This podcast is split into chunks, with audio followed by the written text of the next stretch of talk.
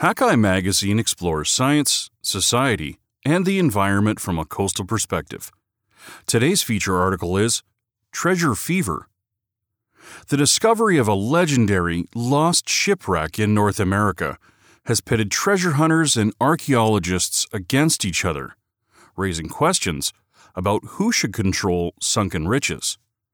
Written by Jill Neimark and narrated by Adam Dubow. Most visitors come to Cape Canaveral on the northeast coast of Florida for the tourist attractions. It's home to the second busiest cruise ship port in the world and is a gateway to the cosmos. Nearly 1.5 million visitors flock here every year to watch rockets, spacecraft, and satellites blast off into the solar system from Kennedy Space Center Visitor Complex, reminding us of the restless reach of our species. Nearly 64 kilometers of undeveloped beach and 648 square kilometers of protected refuge fan out from the Cape's sandy shores. And then there's the draw of relics like Turtle Mound, a vast hill containing 27,000 cubic meters of oyster shells left by indigenous tribes several thousand years ago. Yet, some of Cape Canaveral's most storied attractions lie unseen wedged under the sea's surface in mud and sand, for this part of the world has a reputation as a deadly ship trap. Over the centuries, dozens of stately old world galleons smashed, splintered, and sunk on this irregular stretch of windy Florida coast. They were vessels built for war and commerce, traversing the globe, carrying everything from coins to ornate cannons boxes of silver and gold ingots, chests of emeralds and porcelain, and pearls from the Caribbean. The stuff of legends.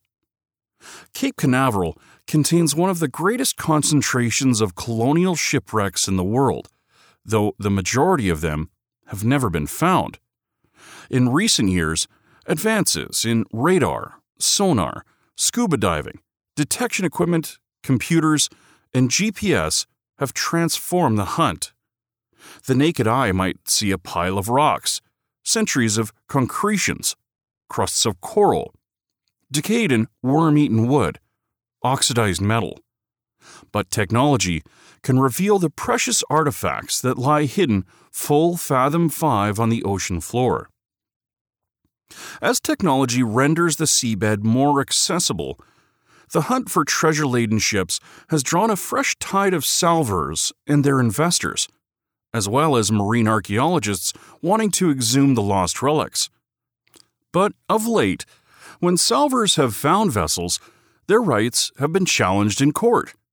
The big question who should have dominion over these Golcondas of the seas?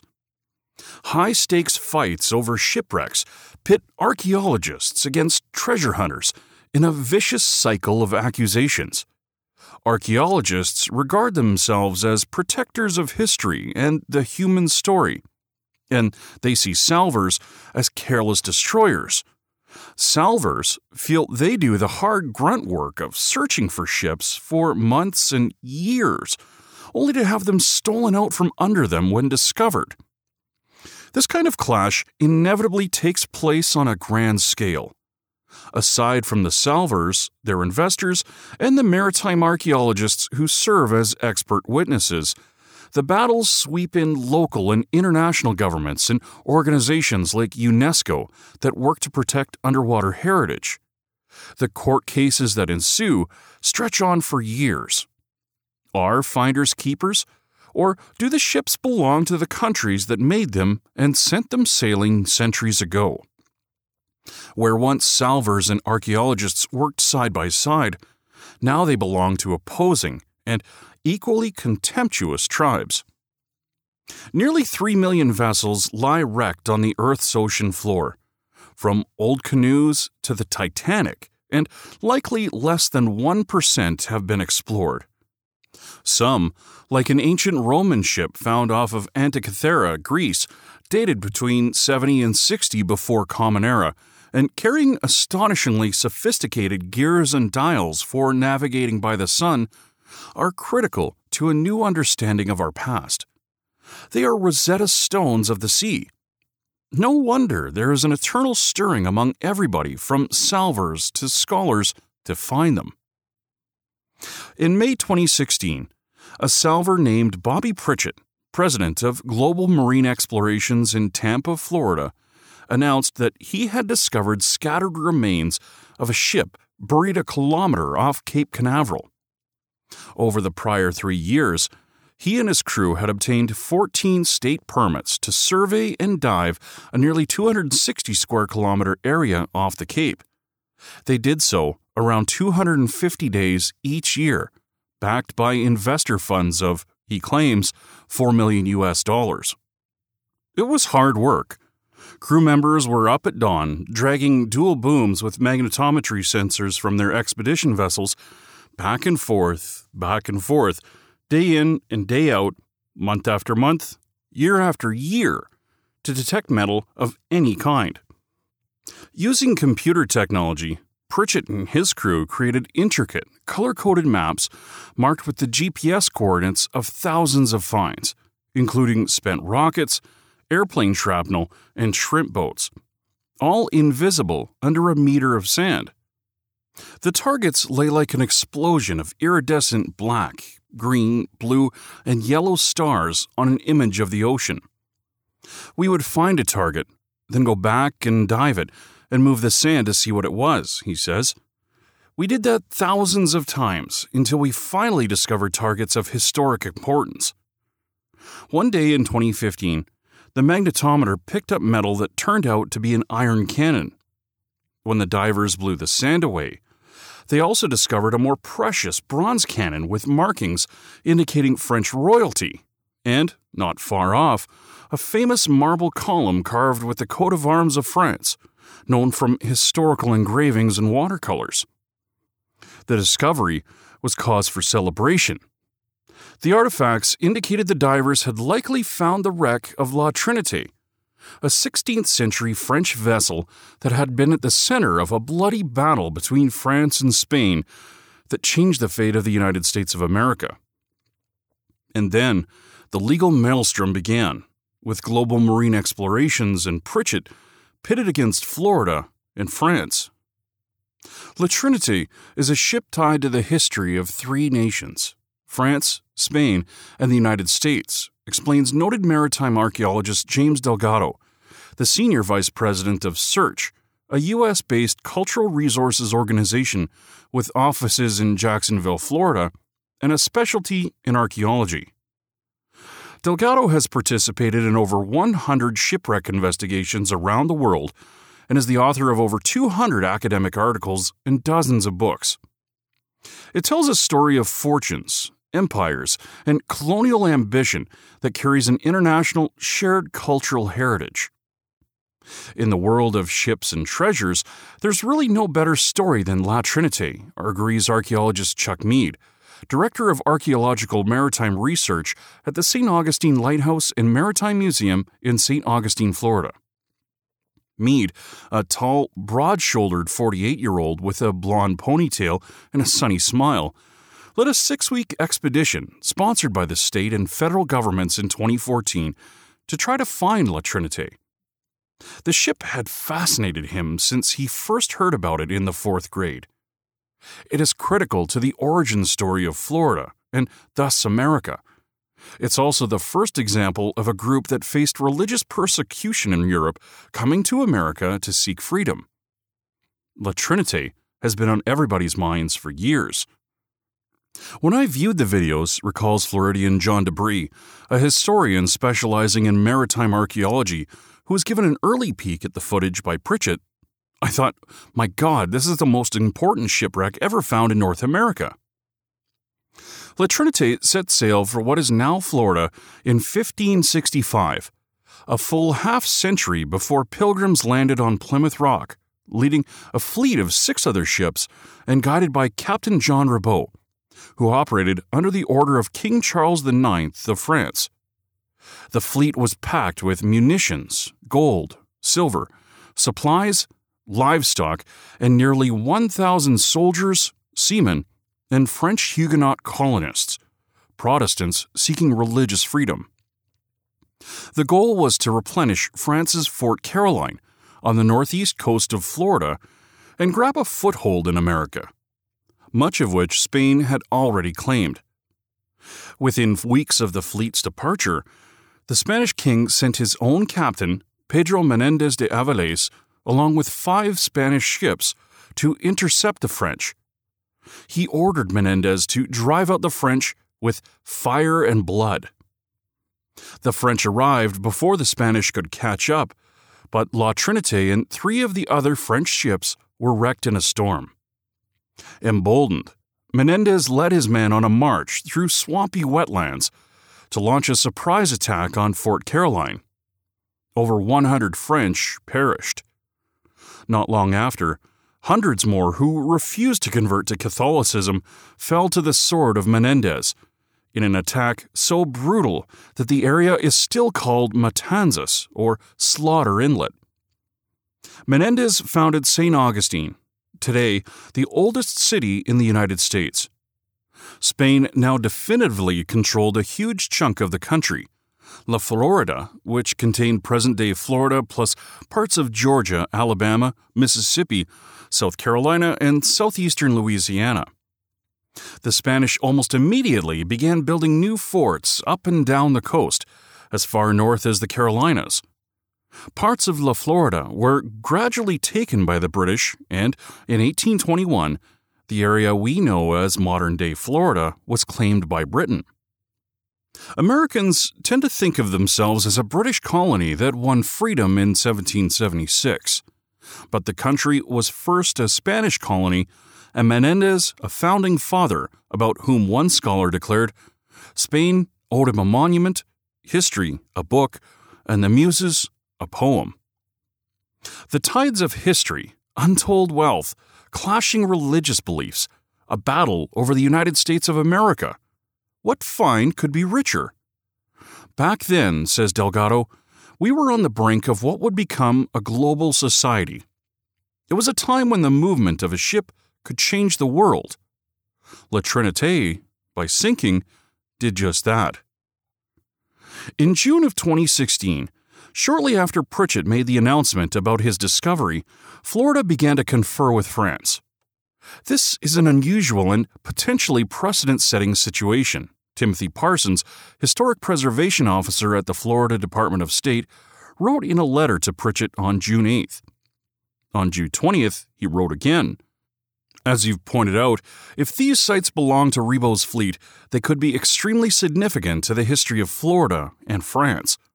With that in mind, we are doing our diligence to reach out to the French government for input. We are also considering implications related to the Sunken Military Craft Act. The Sunken Military Craft Act of 2004, a U.S. federal act, protects any vessel that was on a military mission, allowing the originating country to claim their ship even centuries later. By November 2017, France had officially claimed ownership of the artifacts in the Admiralty Division of the U.S. District Court in Orlando. Florida supported that claim. Pritchett, in turn, contended that nobody had yet proven the artifacts belonged to La Trinité and that evidence suggested the ship might actually lie about 145 kilometers north, near where Chuck Meide had looked. Over time, Pritchett came to believe that the artifacts might belong to a Spanish vessel that had stolen the French cannons and monument. In the summer of 2018, two long years after Pritchett's discovery, the federal district court concluded that the remains were indeed those of La Trinité and ruled in favor of France. The standard agreement between Florida and Salvers, where the salver reaps 80% of the profits from a find and the state takes 20%, was dismissed. In December 2018, the state of Florida and the Republic of France announced they had signed a declaration of intent to embark on a historic partnership to research and preserve the Trinité shipwreck. They are still working out the details. For Pritchett, the decision was devastating. Millions of dollars of investor funding and years of labor were lost. But this is far from the first time a salver has lost all rights to a discovery.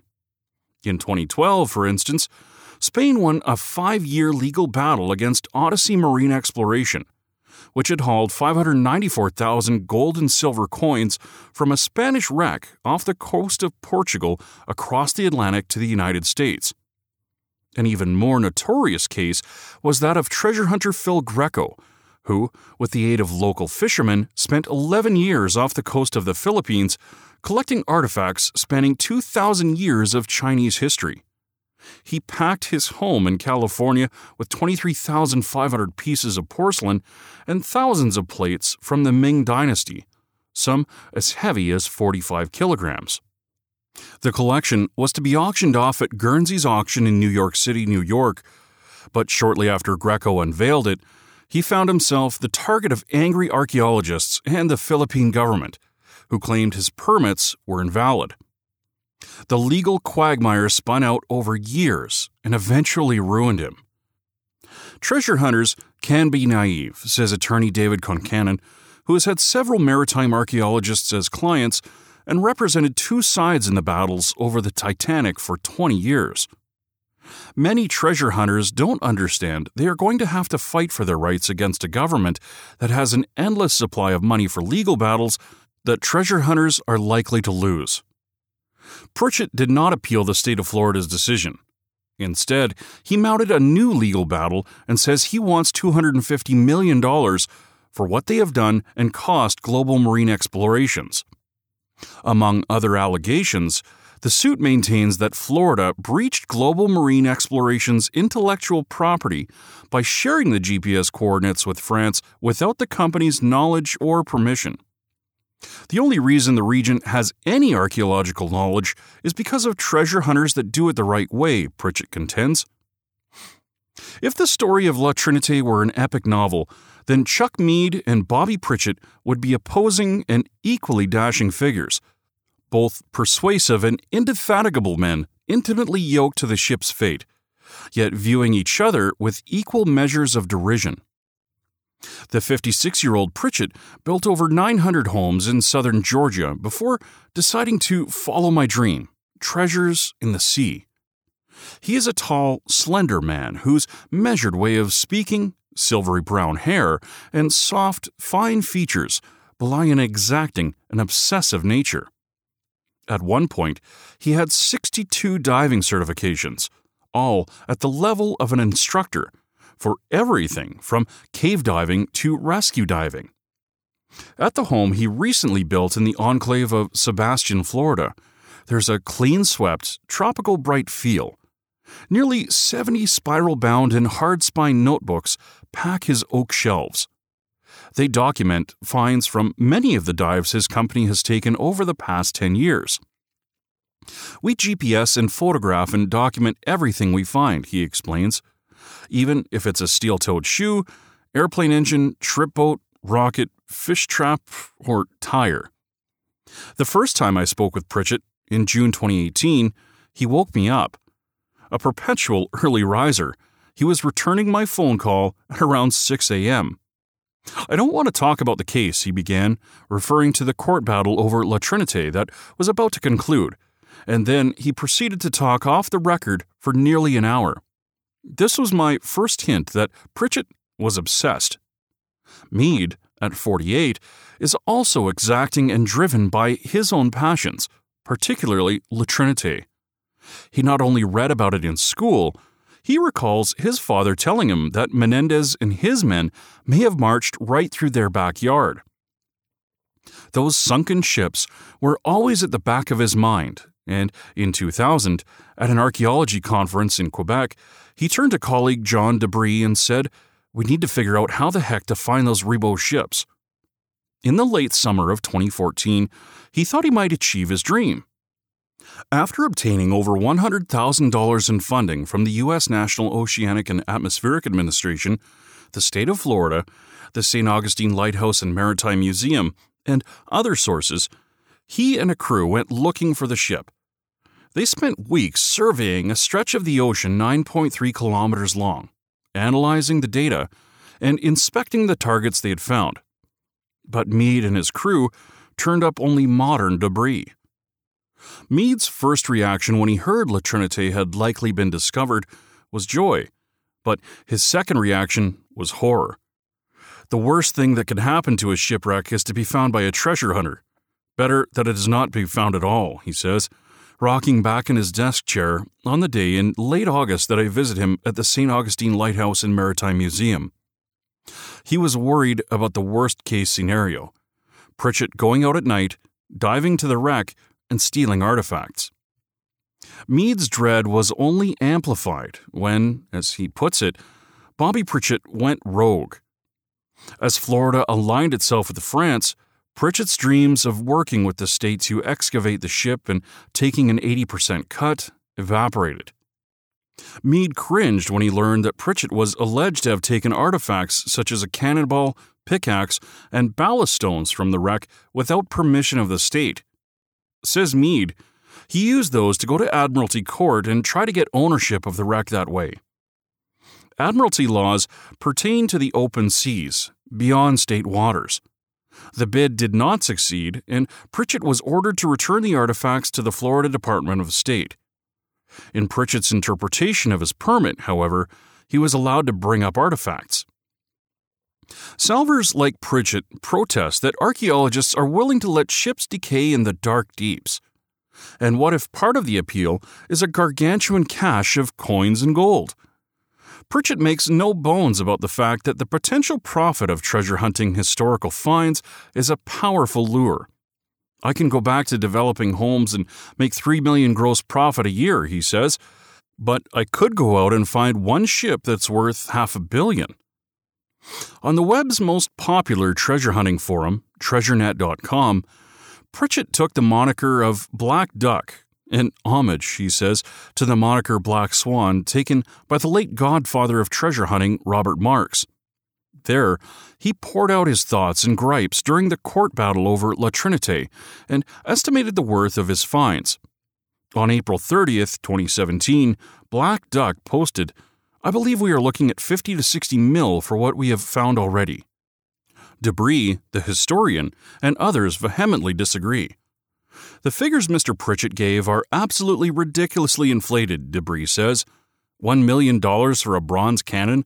We know from auction record that similar cannons have sold for 35 to $50,000 regardless of their origin. Putting an inflated price on artifacts rather than viewing them as cultural and historical treasures that transcend any price is what inflames many archaeologists. For the archaeologist, everything in wreck matters, explains Delgado. Archaeology is more than blowing a hole in the bottom of the ocean to find a monument and say, What is it worth? He says, hair, fabric, a fragment of a newspaper, rat bones, cockroach shells. All things speak volumes. We don't want artifacts ending up on a mantelpiece or in a private collection instead of taking us on a journey of understanding. I understand the magic of that journey. I was one of those kids who had my first dig at age 14. Conservation of a ship can go on for years and with a kind of dedicated care that is breathtaking. It took over a decade to treat, extract, mend, and piece together a million shards of broken glassware from the famous glass wreck, an 11th century Byzantine merchant ship discovered in the Serçe Limanı Bay off the coast of Turkey in the 1970s. The ship was excavated by the Institute of Nautical Archaeology and Texas A&M University. The restored glass vessels from the ship now constitute the largest collection of medieval Islamic glass in existence. George Bass, one of the great early practitioners of underwater archaeology, who long held a teaching and research chair in nautical archaeology at Texas A&M University, co-authored two volumes on the ship's excavation. He explains why artifacts must be preserved we excavated a 7th century Byzantine ship found in Yassıada, and we must have raised 1,000 amphoras that all looked identical. But then one of the Turkish graduate students noticed graffiti on the glass, and that graffiti alone enabled us to determine that the ship belonged to a church and was carrying wine over land and sea to Byzantine troops in a certain city. Bass has testified in court against treasure hunters but says archaeology is not without its own serious problems. He believes archaeologists need to do a better job themselves instead of routinely chastising treasure hunters. Archaeology has a terrible reputation for not publishing enough on its excavations and finds, he says. Collating data, exhuming and meticulously preserving and examining finds, verifying identity and origin, piecing together the larger story, and writing and publishing a comprehensive paper or book can take decades.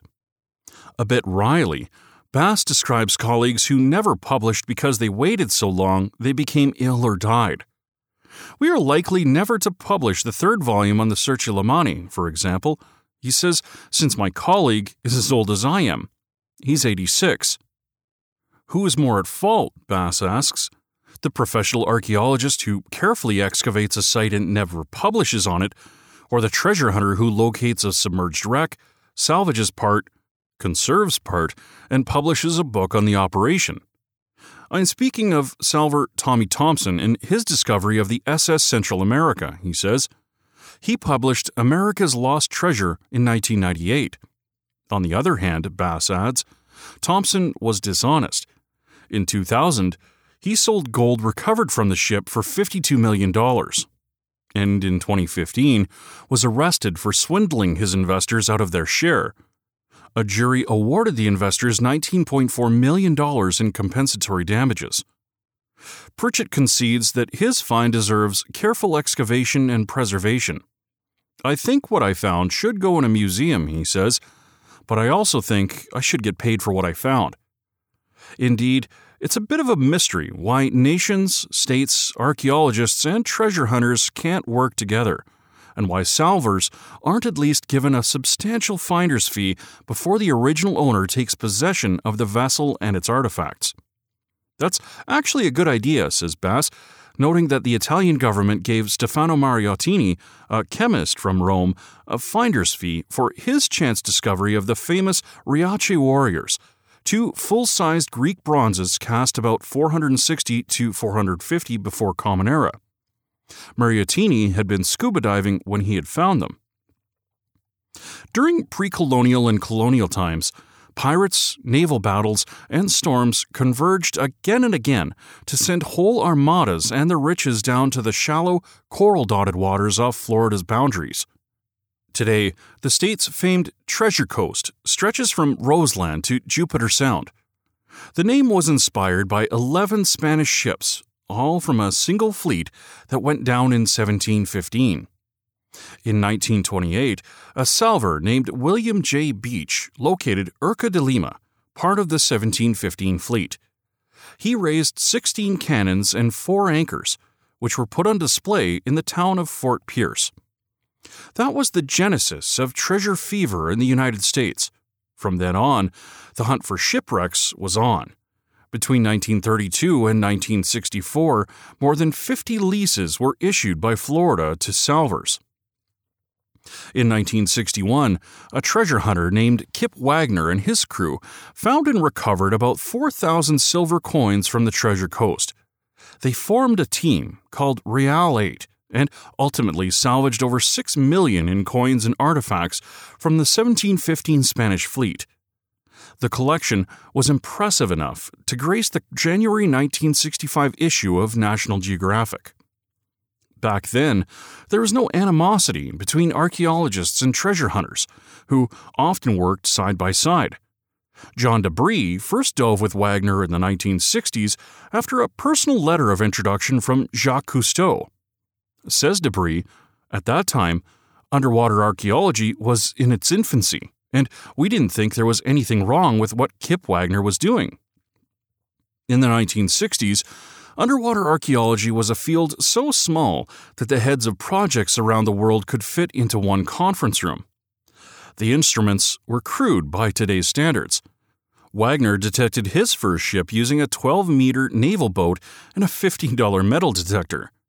Today, explorers use magnetometers that can detect buried metal, sonar devices, hydraulic dredges, and machines called prop wash deflectors that help blast sand off the ocean floor. What used to be marked with a buoy alone is now marked by GPS as well, with far greater accuracy for return dives. Commercial divers can go down an astounding 300 meters today, adjusting gases they breathe as they go, guided by small computers they take with them. After Wagner's success, Florida established laws to regulate shipwreck discoveries. For decades, treasure hunters ruled the day, sometimes taking home hundreds of millions of dollars after winning tough court battles. Salvors found and fought for rights to the Jupiter wreck, discovered in 1988 south of Jupiter Inlet near Palm Beach County. They recovered over 18,000 silver coins. The world's most famous explorer of the high seas, Mel Fisher, won rights to Spain's Nuestra Senora de Atocha, which sunk near the dry Tortugas Islands, over 56 kilometers west of Key West, Florida, in 1622. The discovery was valued at nearly $400 million. Fisher searched for that ship for 16 years, finding telltale silver bars and cannons from the ship along the way, and then discovering the ship and its mother lode of emeralds and gold in 1985. He fought Florida for eight years before he won exclusive rights in 1992. Fisher's case was a turning point, however. His case rested on the fact that the boat lay in the Straits of Florida, which in 1974 had been designated part of the Atlantic Ocean, thus federal and not state waters. Federal admiralty laws trumped state laws. Fisher proved that Spain had effectively abandoned the ship by never searching for it. His case, which went all the way to the United States Supreme Court, set a precedent that extended Salvors' rights to other wrecks at sea. Salvors then began to sue Florida, citing Fisher and admiralty rights. At the same time, the public's perception of shipwrecks was evolving, or, one might say, molting into something entirely new. Countries like Spain had felt the sting of losses, not only of buried riches, but also of cultural heritage. Maritime archaeology had matured, with doctoral programs at numerous universities in the United States, including Florida and Texas. According to David Concannon, the maritime attorney who handled much of the litigation over the Titanic, the salvage of the Titanic in 1987 raised alarm bells among governments and archaeologists around the world. Archaeologists, says Concannon, recoiled at a proposal by a salvor who planned to haul up the contents of the Titanic with a giant claw. A very crude technique. In 1998, the United States enacted the Abandoned Shipwreck Act. The law dictates that rights to newly discovered ships within 22 kilometers of shore belong to the states. Beyond 22 kilometers, ships are considered lost on the high seas, therefore potentially available to salvors. For a wreck to be considered the property of a state, however, it has to be embedded in the mud and sand, and the meaning of the term embedded has been argued in courts. Then, in 2000, Spain won a historic case that helped formalize a new view of cultural rights to sunken ships. After a long battle, a federal appeals court ruled that Spain had rights to two ships treasure hunter Ben Benson had found off the coast of Virginia, estimated to be worth $500 million in coins and precious metals. Both La Galga, which sank in 1750, and Juno, which sank in 1802, were returned to Spain, and Spain allowed the artifacts to be exhibited in Virginia indefinitely. The United Kingdom and the United States had sided with Spain suggesting that in the future, governments would cooperate with distant countries to the detriment of treasure hunters. The attorney who led that case, James A. Goold of Covington and Burling in Washington, D.C., is now a legend in nautical archaeology. An archaeology student in the 1970s and a diver who spends his spare time on nautical archaeology projects, he was knighted by Spain in 1999 for his efforts in this case. At the time, recalls Goold, Virginia was giving permission to treasure hunters to explore sunken Spanish Navy ships. It hadn't dawned on people that the sunken ships of other nations are entitled to the same protection we expect for our own ships in foreign waters. Another blow to treasure hunters came in 2001 when UNESCO established the Convention on the Protection of the Underwater Cultural Heritage, which protects all underwater traces of human existence that are more than 100 years old. Though the United States has not ratified this convention, 58 countries have signed on, including Spain, France, and Italy, and the ripple effect is felt by all. Once the Sunken Military Craft Act came into effect in 2004, countries had two layers of U.S. legal protection. The Military Craft Act has had huge repercussions for treasure hunters, since most European ships sent sailing on the high seas centuries ago carried artillery and were effectively warships, even when they had no intention of going to war. When Goold quashed Odyssey Marine Exploration's claim to the wreck off Portugal in 2012, salvors reeled again. With that victory, which earned Goold the Commander's Cross of the Order of Merit from Spain, the lawyer had fundamentally reshaped interpretation of maritime law and how we approach treasure hunting. Gone are the days of camaraderie, when archaeologists regularly dove alongside salvors. In Concannon's view, in the early to mid 1990s, we were trying to get everybody to work together, but it was like an intifada. Though independent archaeologists will sometimes work with treasure hunters, the two sides are no longer allied. For Goold, it's simple. Ships that belong to foreign nations remain the property of foreign nations, and the wishes of foreign nations are to be respected. Not surprisingly, it was Goold to whom France turned when fighting for rights to La Trinité. Talk to any maritime archaeologist, and his or her contempt for treasure hunters is palpable. As Paul Johnston, the curator of maritime history at the Smithsonian Institution's National Museum of American History in Washington, D.C., points out, you can't break into your neighbor's house and steal all of their valuables. Even the rare archaeologist who sympathizes with treasure hunters seems to also sigh with exasperation. They're like children who just got finished reading Treasure Island, says Donald Keith, a founder of Ships of Discovery, an educational nonprofit in Santa Fe, New Mexico. But talk to any treasure hunter, and his or her simmering resentment of archaeologists is equally vivid.